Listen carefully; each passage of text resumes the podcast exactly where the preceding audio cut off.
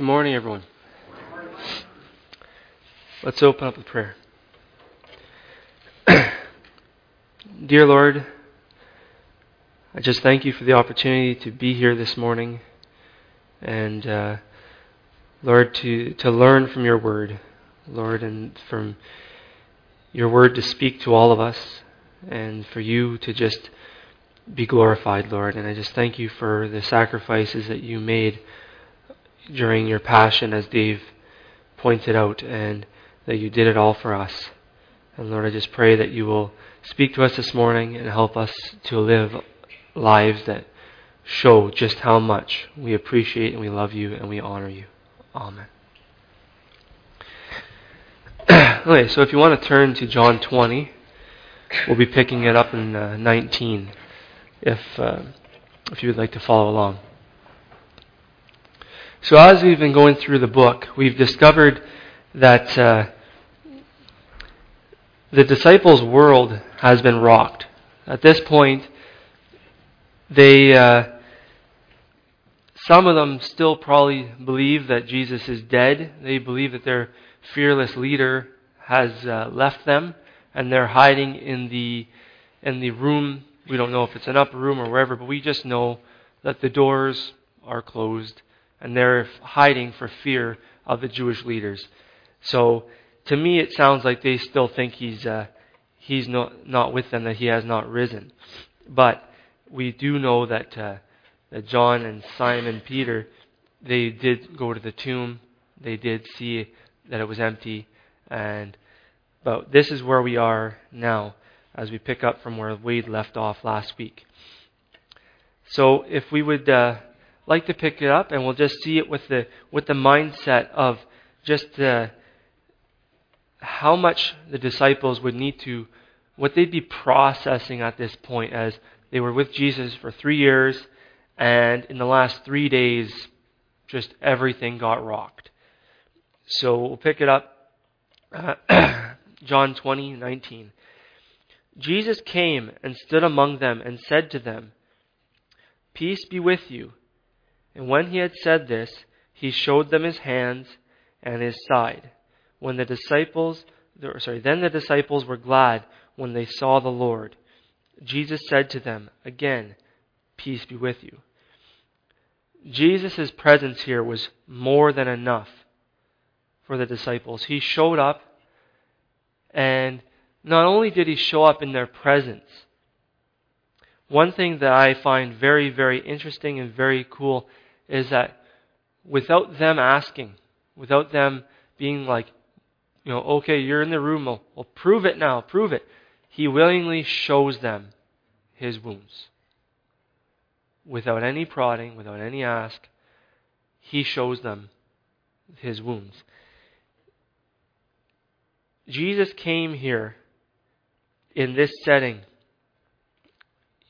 he was not looking for a reprimand on the disciples. He wasn't waiting for them to show doubt. He wasn't waiting for them to, to show just how human they are. He came for one reason and one reason only in this setting, and that is to show compassion to his followers that were hurting at this time and that they needed to know that he was risen and that he was with them and that his love remains with them, and he was reassuring them that the mission was not over. And along with that, that all hope was not lost. This was Jesus, re, uh, in my words, reinstating the disciples. When you think your leader's dead, and when you think everything's lost, and you think it's over, and you need to be reinstated. You need to be re- and these they were being reinstated in my mind here. Jesus, I love the just the love he showed just by not waiting for them, but he's like walks through the locked doors. Here I am. Here's my wounds. I love you. I'm with you. We keep reading in John. Uh, pick it up in verse 21. and Jesus says to them again, Peace be with you. As the Father has sent me, even so I am sending you. And when he had said this, he breathed on them and said to them, Receive the Holy Spirit. If you forgive sins of any, they are forgiven them. If you withhold forgiveness from any, it is withheld. Now, please understand here that this, some churches do take this, I believe, to mean something that is not being communicated here. Um, as you know, I, I grew up Catholic. I had to go through the steps. And one of the steps is, you know, you have your first com- communion, you have your confession, and all these different things, and the priest forgives your sins. I have no, I have no belief that that's what is being said here. Now, if you want to flip to Mark uh, 2, verse 5, I'm going to read a little bit, but we know that only God can forgive sins. So when we take this in context, we have to understand that this cannot mean that he's telling these disciples that forgiveness of sins is now in their hands. It's not in anyone's hands who is a human. That's reserved for God and God alone. So, Mark 2 5. And when Jesus saw their faith, he said to, to the paralytic, Son, your sins are forgiven. Now, some of the scribes were sitting there, questioning in their hearts, Why does this man speak like that? He is blaspheming. Who can forgive sins but God alone? So they had a very valid point in saying that. But however, it, it all falls apart when they when uh, because they were speaking to God. So in that case, Jesus is saying, well, yeah, only God can forgive sins, and I am He. So it's all good. But humans cannot ever be put in that spot. So mm, that's my point today that we are not God. We cannot forgive sins. We have no abilities in that way. But if we look at it when it, uh, in the from the Greek, and I am no Greek scholar, that is absolutely I barely mastered English. I, I basically consider myself non-lingual, not bilingual, non-lingual. Uh, languages were not my thing. But uh, when I did my research here, the Greek phrases, or what they translate into English, but for they are forgiven and it is withheld, are apparently perfect tense verbs in Greek. So at the end of the day, what does that mean to us here?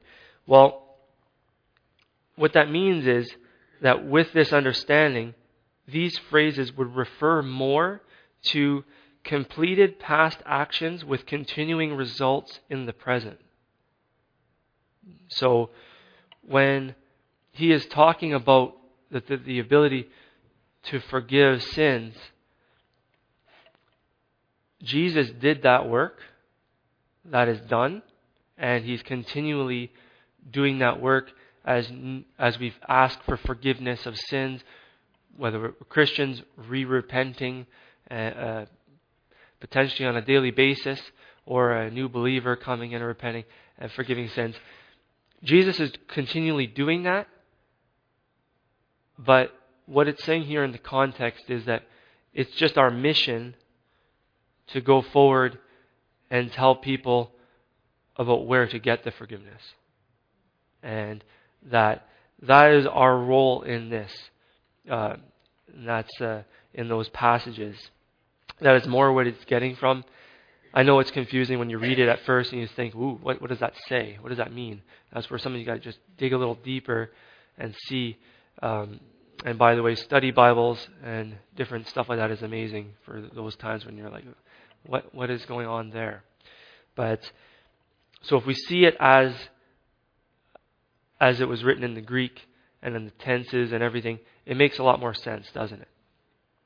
Um, so let's leave uh, let's leave the authority with God and uh, allow Him to continue to forgive sins, and we'll just continue to tell people about Him. So, in the first section, we saw that Jesus reinstated and reassured His disciples. And uh, now we see that Jesus used this opportunity to empower His disciples. So let's read again verse 21. Jesus said to them again, Peace be with you. As the Father has sent me, even so I am sending you. And when he had said this, he breathed on them, and he said to them, Receive the Holy Spirit.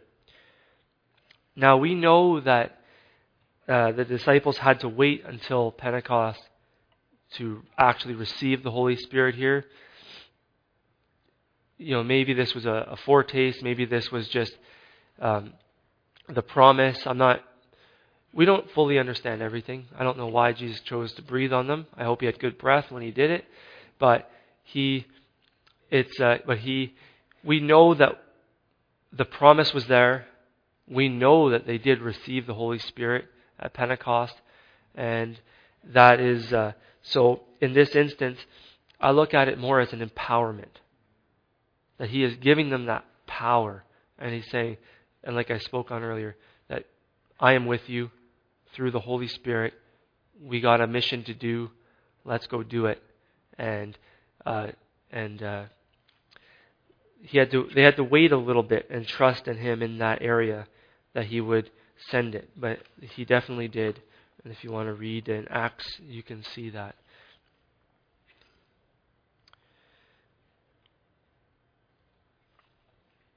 And this is a this is a promise that continues, by the way. This is not a promise. Some promises in the Bible are very much for the people that were being spoken to at that particular time. But if you call yourself disciples of Jesus today, that also applies to you. The Holy Spirit is available for you. The empowerment and the strength that He gives to do the work that He has called us to do is available. And and it's not it didn't just die with them. So now we'll move on to verse 24. Now Thomas, one of the twelve, called the twin, was not with them when Jesus came. That is the first time. So the other disciples told him, We have seen the Lord.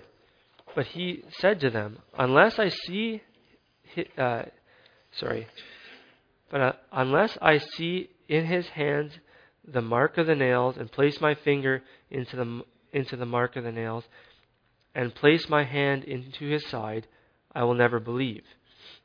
Eight days later, his disciples were again inside, and Thomas was with them. Although the doors were locked, Jesus came and stood among them and said, Peace be with you.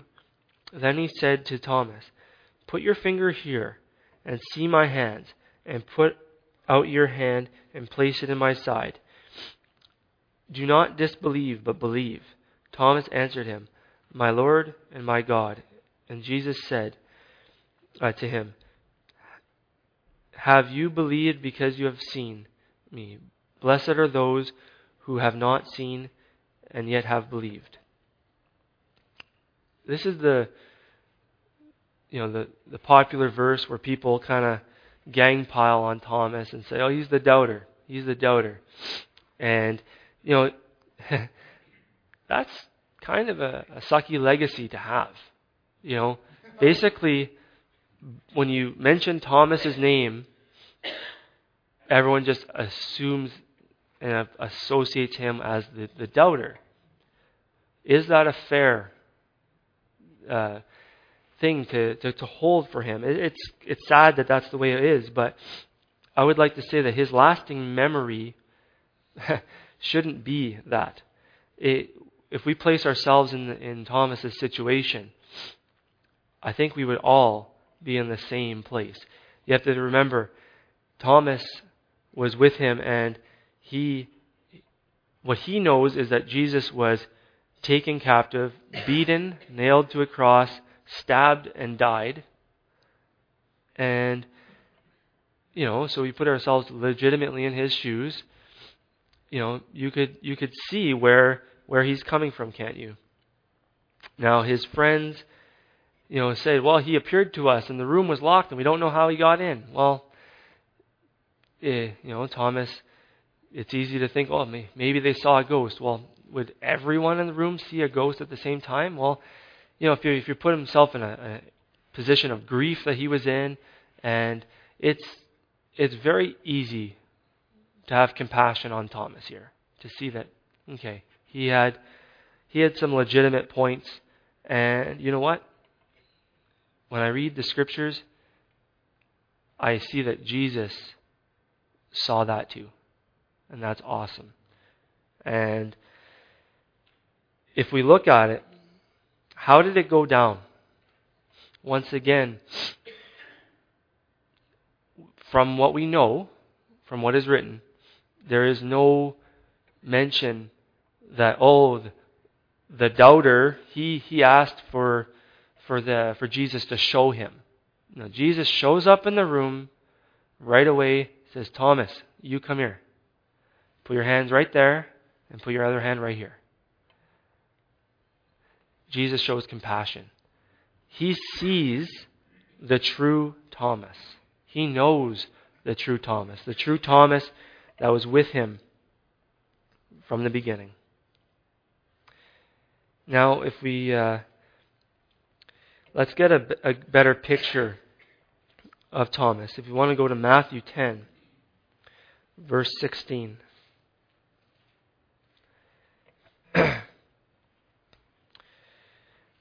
this is the orientation that basically the, the disciples got when they were uh, first following Jesus.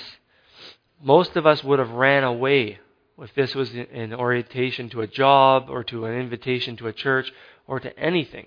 But this is their orientation, basically speech. I am sending you out like sheep among wolves. Therefore, be as shrewd as snakes and as innocent as doves. Be on your guard. You will be handed over to the local councils and be flogged in the synagogues. On my account, you will be brought before governors and kings as witnesses to them and to the Gentiles. But when they arrest you, don't worry about what to say or how to say it. At that time, I will, will be given, or you will be given what to say, for it will be not you speaking, but the Spirit of your Father speaking through you. So basically, Thomas was the guy, one of the guys, who said, Yeah, I'm in for that. So, doubting Thomas fitting? Not so much. Thomas was a sincere disciple. We also see him take a stand later. And it says, uh, when uh, in the story, when uh, they were, Lazarus was dead, and Jesus was wanting to go to the funeral.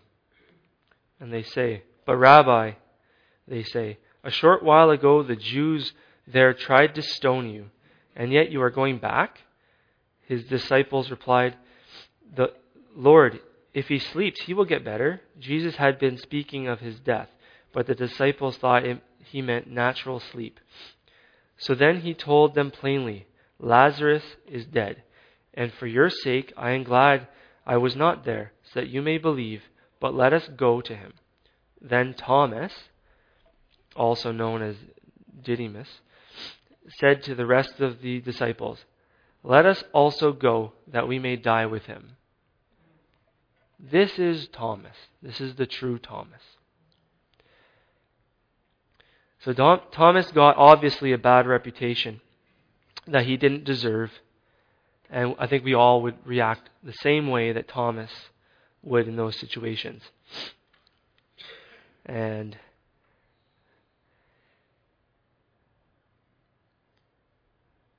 so, like uh, during my talks at the youth youth conference, I had mentioned many times that people don't die for things that are not true, that they are not 100%, 200% committed to and that they are not just full of confidence about. But if we keep looking at, at the history of Thomas, he was the most active disciple east of Syria. Tradition has him going as far as East India, where he was eventually uh, rammed through with the spears of four soldiers for his faith. So let's remember that in the context. So now you see true Thomas. So the question becomes what caused him in this situation to kind of doubt? And if you look at the uh, the indication that we had of the first account when Jesus showed up in the room, when Thomas wasn't there, you got to remember, Jesus instantly showed his wounds and his his hands and his side to them. They never asked either. Thomas wasn't there. So I view it as basically he was saying, well, you guys got your chance to, to see that. You know, I'll, I'll wait to believe when I get to see it for myself. And that's where Jesus showed him compassion and came and showed him the wounds. So if we view, if we put ourselves in and look at doubt this morning, there are a lot of activities that we do or people we know do constantly that we don't doubt. And sometimes you got to wonder why we don't. So if we are driving in our car and we drive through and there's a green light, we just rip through that intersection. We have no doubt. We don't think, oh, someone's going to go through it. We don't, it's not even a thought. We just go through it. It's green. It's our turn. We're busy, busy on our way we're going. I am not one of these people, but some people like to skydive or be paratroopers, and they're jumping out of planes on all the time. There's, I bet you there's someone falling from the sky right now, somewhere in the world, and he has full faith that his parachute's going to open. Not only open, but open correctly. As if it opens and it kind of only partially opens, he, you're still in trouble. Your, your legs are going through your skull. Um, so, but they don't think about it. They just they just jump.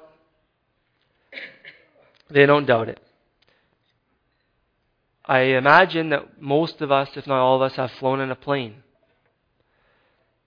You don't doubt that that huge hunk of metal with all that body weight is going to stay up in the sky. That air is going to hold it. Not too many people doubt it. There are some people who are afraid to fly. But it's thousands upon thousands, millions of people fly. Don't doubt it. Not at all. So we put no thought into our next breath or our next heartbeat. We just don't doubt that it's going to come. One day, it's not going to come but we don't doubt it. We just think, oh, it's going to keep going. So now I'd like to pause for a minute. I'd like everyone here to think, quietly reflect on all the times that you've doubted Jesus and doubted God. So let's take that time.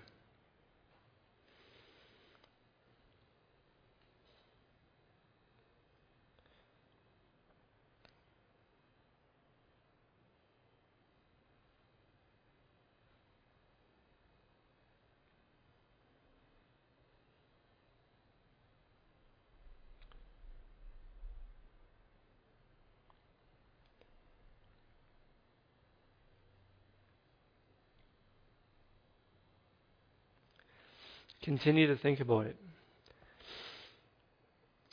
think of the circumstances around these times of doubt.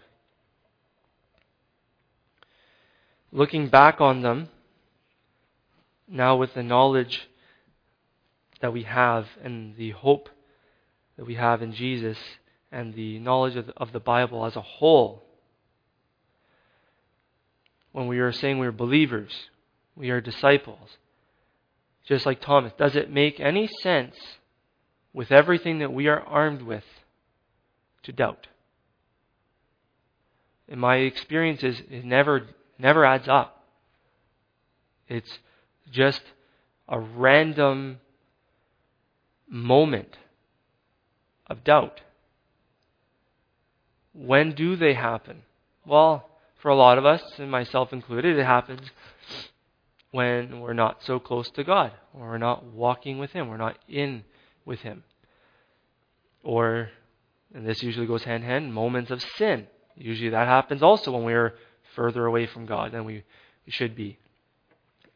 Any, you know, frustration, anything that brings us to that kind of darker place, and we leave an opening. And all of a sudden, just when we are so confident in what we know, we know Jesus, we know that He is our Savior, we know this is all true. And then you get that random little moment of, of doubt, and you don't even know where it came from sometimes. You're just sitting there thinking of absolutely nothing, which I can do a lot. Just sitting there, and the brain's totally empty, and all of a sudden, doubt. It's like, where did it come from? Ask yourself that. Where did it come from? Like, put yourself in your situations, what you have answered to yourself and said, when you were doubting, I have to, I have to believe that those are moments when the devil, the adversary, interjected and kind of just trying to put that little wedge in there. Just trying. You have to shut it down as soon as possible. It isn't truth, it's doubt. You know what's true. So don't doubt. The devil will put that in there. He will try to draw you down. There's occasionally times when, if you have a lack of knowledge, in something and you doubt it,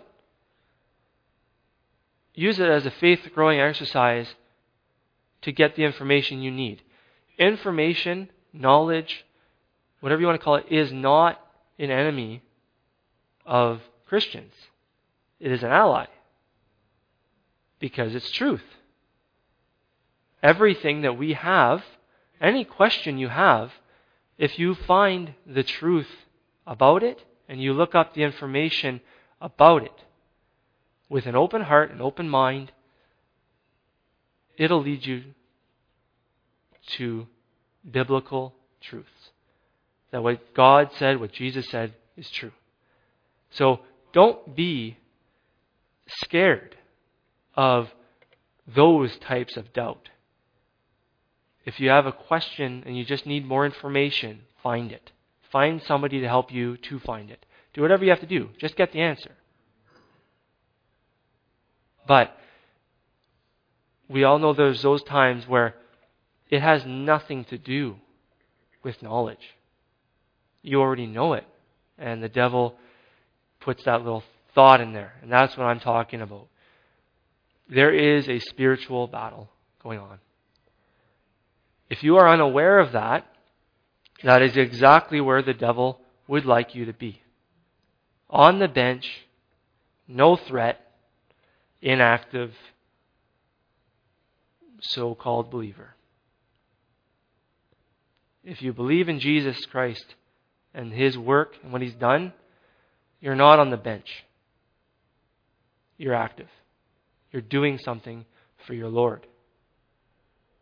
Not works that save you, but works that say, Thank you. Thank you for giving me this salvation, this life, and work that is derived because you have no other choice because your heart says, I want to serve and I want to work and I want other people to know what I know. And you want other people to know the compassion and the love of Christ that He has shown to us.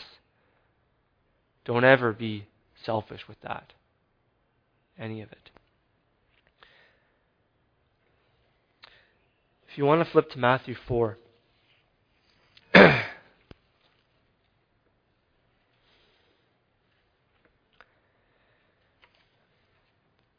I'd like to give a little reading here to see just to prove to you that what I'm saying is, uh, is not off. It says, Then Jesus was led up by the Spirit into the wilderness to be tempted by the devil.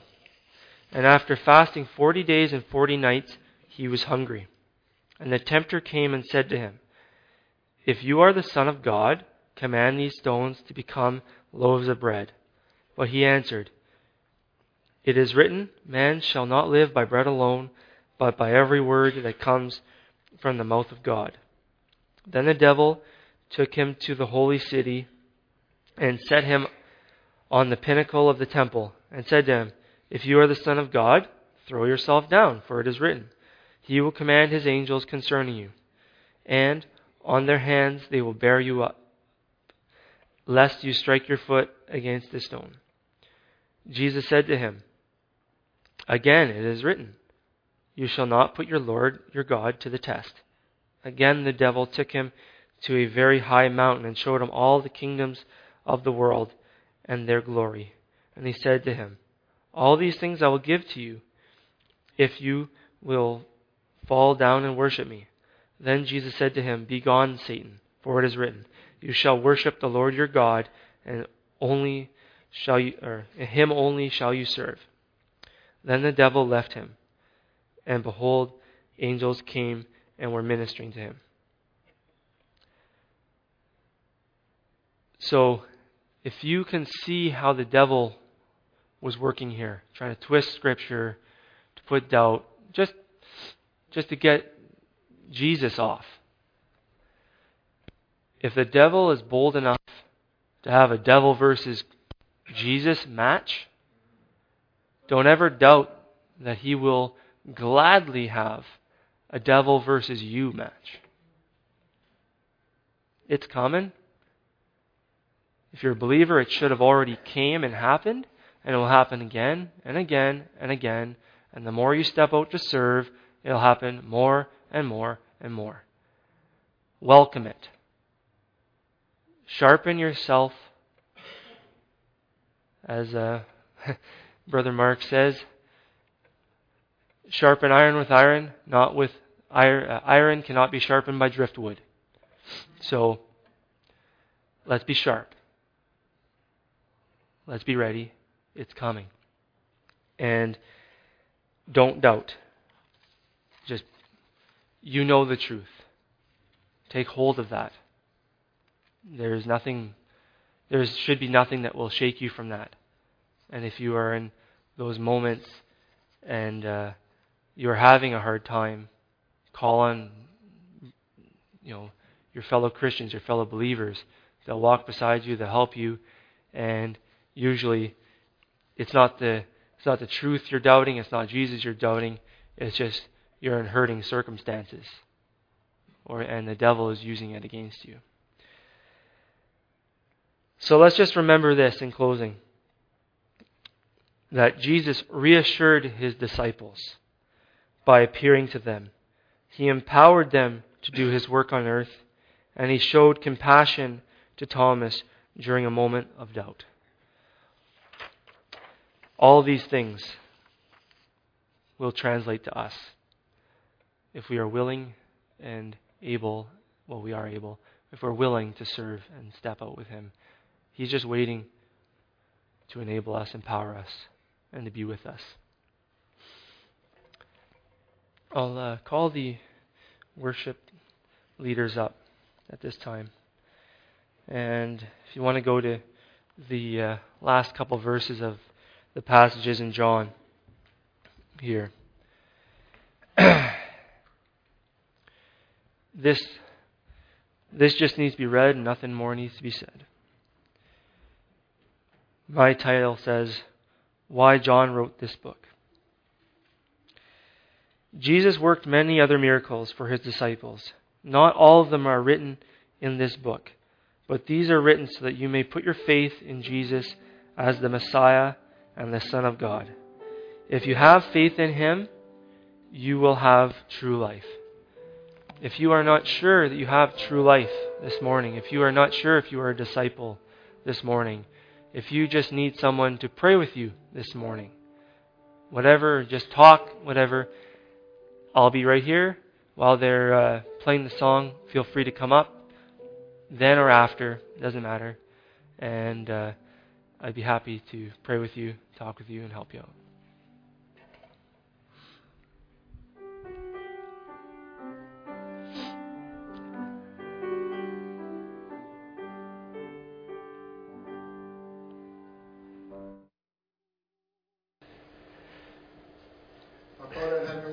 For this glorious message that you brought forth to us. Thank you, Lord Father, for challenging us in our doubt. Thank you, Lord Father, for the words that Trevor has brought forth to give us comfort and strength, Lord Father. The truth is what sets us free from this doubt. Oh, Lord Father, how can we doubt when you've revealed yourself so clearly to us through the prophets and, and, the writings and your Son? But, Lord Father, as our brother has, has brought forth, there, there is an enemy we do not war against flesh and blood, but the powers and principalities in the air. And Lord Father, He would have us doubt you. He would have us doubt the Lord Jesus and His crucifixion, crucifixion and His resurrection. But Lord Father, help us to always return to the truth, to overcome this doubt and believe. In the name of Jesus Christ, we pray. Amen.